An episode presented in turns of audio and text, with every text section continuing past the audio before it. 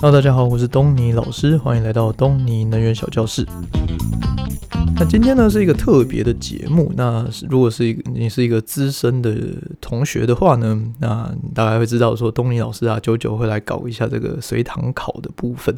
那随堂考呢，其实我们已经有第一节跟第二节这两堂课，那只是我们当初使用 Facebook 还有 Instagram 用文字的方式去做考试，还有去做一些解析的部分。那昨天呢，东尼老师也在 Facebook 跟 IG 同时有 PO 了这个随堂考第三题。那这第三题的详解呢，那今天则是透过 Podcast 的方式录音来讲解一下这个第三题的解题目。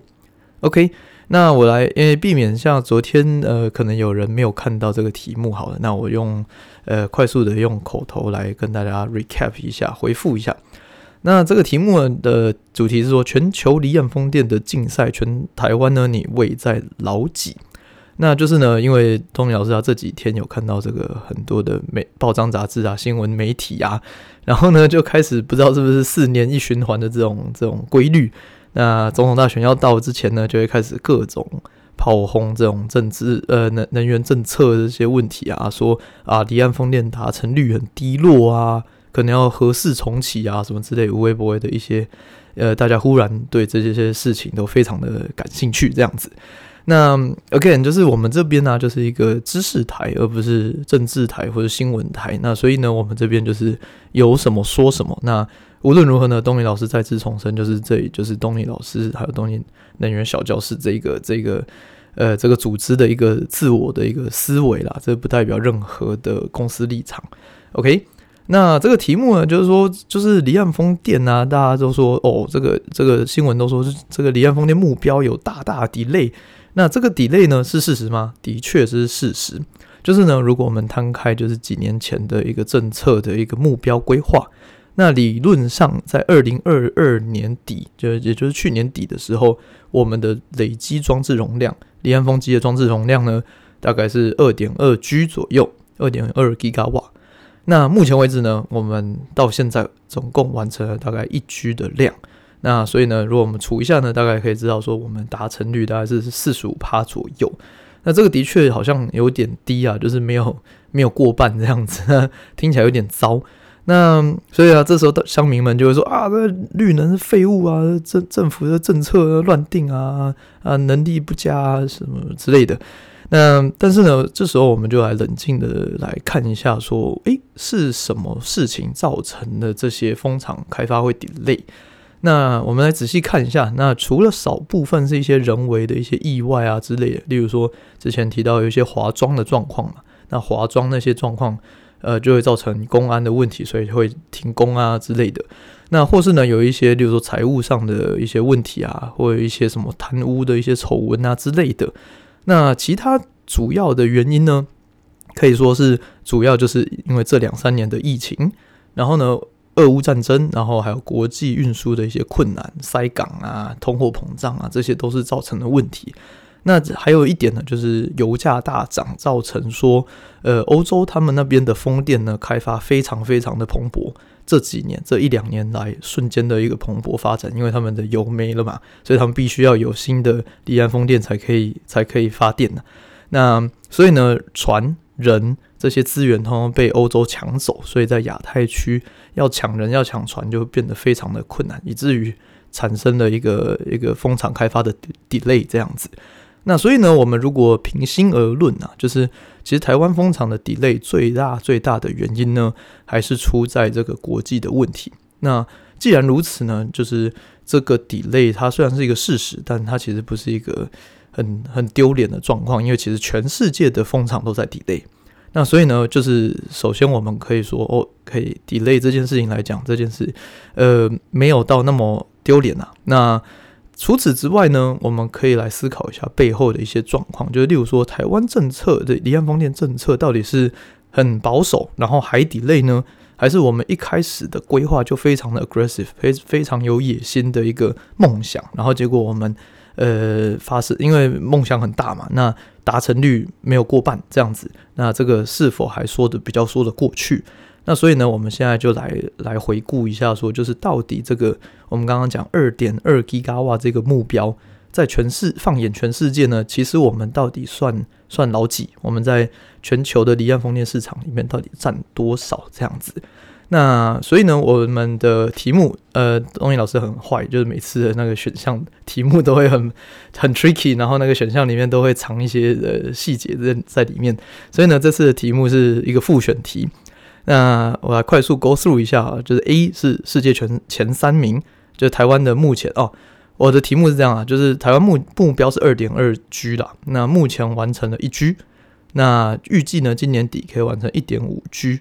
那这个量啊，二点二一啊，一点五这种量，到底是放眼全世界，到底站在哪一个位置？这样子。那假设我们用今年底我可以完成的这个一点五 G 的量来放眼全球好了。一点五 G 呢，呃，如果 A 是说一点五 G 是世界前三，然后呢 B 是说呃大概世界前八，那 C 是说世界前大概十五到二十名左右，然后呢 D 是说亚太区的话只输中国跟日本。那一的话就是没有办法超英，但是可以赶美，也就是比美国更好这样子。那我看了一下答案呢，大部分的人都是回答 B、C、D、E。那这个是这个蛮有趣的答案啊。那就是我来快速的说明一下好了。那就是首先先讲 A 好了，就是没有人选的那个选项，世界前三。那的确呢，就是东尼老师在 A 二零二集离岸呃风力发电的呃离岸风机的解剖学那一集。有提到说呢，中国的风机，它的中国牌的供应商啊，它的供货量有占了全球三分之二。那并且呢，中国的风机全面内销，因此你可以想象，就是中国的确是一个非常非常非常巨大的市场。那所以呢，呃，放眼全球的话呢，没错，是呃，中国是全世界最大的离岸风场，呃，离岸风场开发国家了。那它目前的总量有达到二十五 G。那再加上有三 G 正在施工当中，那施工当中这个定义其实有点模糊啦，因为你有可能是海上已经快完工了，或是你只是在路上打桩，这样也算呃施工中。那你几年后会完成？你会不会做到一半倒掉？这些都不确定。那但是基本上呢，呃，用国际上的一个统计的方式，就是说。你在施工中就代表说你基本上已经过了你的财呃 FID，也就是我们以前有提到过非常多次的，就是最终投资决议，就是你钱已经进来了啊，所以你已经有钱可以去施作了。那基本上呢，我们就可以假设你在未来的几年后会完成这样子。那在中国呢，基本上它是二十五加三，那当然是远大于我们的一点五 G 这个量了。那它是全世界第一，所以呢。呃，我们是没有办法跟它相比的，那个是差蛮多的。那再来是第二名，全球第二名是英国。那英国呢，它四面环海，然后它是它的那个周围的海域啊，那个北海那边的海域有个重点，就是它非常的浅。那非常的浅，我们在上次那个呃离岸风电的那个粗壮的腿有提到说，就是水下基础很浅，海水越浅的话，你的水下基础的成本就越低嘛。那所以就是说，它那边是一个非常非常适合，然后门槛很低，很快速就可以开发大量离岸风电的一个国家。所以呢，英国非常的适合，并且它那边的风又超级的好，飓风又很少。然后呢，英国的资本又很雄厚，他们很有钱，所以呢，他们有大量的离岸风电。那目前世界上最大的风场，也就是位在英国的 Hornsea Two，那那是目前最大的风场，这样子。那它也是除了丹麦以外呢，第二早在开发离岸风电的国家，所以它其实以累积的量来讲的话，它其它其实呃它是占了非常非常大的一个优势。那它总量呢，目前它还是十三点六 G，再加上三 G 正在施工当中，所以大概是十六左右。那这是世界第二。那世世界第三呢是德国，德国它是重工业国家嘛，那它的港口也都非常的发达。那加上呢，西门子这个很大的这个呃风机供应商，那西门子的总部就位在德国，那所以其实德国呢，它其实也超级早就开始呃在进行它的陆上风场的一些规划，所以它对于风机的设计啊、安装啊这些都非常的拿手，所以呢，它以总量来讲，它占了第三。那上次我们闲聊第特辑的第三集，德国和呃。铁血废核的那一集，我们也有提到说，就是他们废核的手腕非常的的非常硬嘛，硬派的作风。那你把核能废掉，你就需要有有东西来补。那那时候他们就是用离岸风电来补。所以呢，离岸风电在荷呃在德国是一个非常非常大的一个占比。那它的总量呢，大概是八 G，再加上现在有大概零点二五正在盖当中。所以呢，前三名都讲完了。那很明显，台湾没排不上这前三名，所以 A 是没有的。那再来呢，我们先跳过 B 跟 C 这个选项，我们来看看亚太区好了。亚太区啊，D 这个选项，就是亚太区的定义，就是整个亚洲、印度、中国、澳，然后再加上纽呃澳洲、纽西兰这些呃亚亚洲呃太平洋地区，那就是亚洲加太平洋，就是亚太区啦。那我们知道中国也是第一嘛，所以不讨论了。那除此之外，什么日韩啊、越南啊、新加坡、印尼、印度、印尼、马来西亚、泰国、纽呃纽西兰、澳洲这些，我们有比这些人强吗？我们有排到亚洲第二吗？那这个是肯定的，就是台湾的量呢，其实非常非常厉害哦。我们这个一点五 G 啊，其实比上述的所有国家全部通通加起来都还要更多。怎么讲呢？我们如果看如果看亚太第三，好了，就是日本。日本是亚太第三，它的量大概是零点二加零点一。那韩国呢，大概是零点一。那越南呢，如果去 Wikipedia 查，大概是零点三左右。那但是因为这零点三大概都是都是近岸的，就是它基本上就是诶、在某些文献上里面呢，是根本不把它看作离岸风电的，它就是走路可以走得到的非常近岸的的风场这样子。所以其实我们不把它当成离岸风电。那除此之外呢，其他国家都是零，什么澳洲、纽西兰什么，全部都是零。所以呢，第二、三、四，呃，第三、四、五、六、七名全部通通加起来，都还比我们台湾这个亚太第二名都还要少。所以呢，其实台湾在亚太地区是占了一个非常非常非常大的一个比例，非常大的优势。如果不算中国的话，我们就是第二这样子。呃，sorry，如果算中国的话，我们就第二；不算中国的话呢，我们就是远比其他国家都还要多这样子。那这是 D 的选项。那如果是 E 的选项呢？英国、美国。那我们刚刚讲过，英国是世界第二了嘛，所以我们是 是还差它有点距离。那如果我们来讲美国好了，美国到底有多厉害呢？那美国当然是世界第一大国强权嘛。那但是它在离岸风电的开发，它其实跟台湾的时间差不多。那大概都是二零一五、一六、一六年左右开始的。那世界上呃美全美最早的风场是二零一六年完工的，呃，Black Island，它在 Rhode Island 州，那它总共呢三十 Megawatt，然后呢，呃，第二呢是另外一个叫 Coastal Virginia 十二 Megawatt，呃，也就是零点零一二了，所以这两个加起来呢，目前有在运转运转当中的风场，在美国总共就是零点零四二 Gigawatt。那远小于我们现在的一嘛，对，那就算到二零二三年今年底呢，呃，沃旭的那个 South Fork 在纽约州，呃，它有一百三十二，那 CIP 在 Vineyard，呃，Vineyard 在在麻州，麻麻州那边有呃八百 mega 瓦所以加起来是零点九。零点九三再加零点零四二加起来也还没超过一 G，所以基本上呢，到今年底为止，美国都还是远小于台湾的呃一点五 G 的这个量，所以相比之下呢，台湾还是比美国更厉害的哦。所以以离岸风电来讲的话，我们是比它跑在它更前面的啦。OK，那所以呢，超英赶美是没有呃没有超英，但是赶美，所以一是选项是对的。OK，那再来呢？我们来看全球，回到 B、D、B、C、D 这几个选项，就是呢，呃，第四名呢是荷兰，荷兰它目前的量大概是三 G 加两 G 正在盖当中。那第五、第六名呢，分别是丹麦跟比利时，总共大概是两 G 左右。那所以呢，接下来基本上就是台湾了，台湾应该就是一点五 G 左右，所以基本上台湾排在第七名。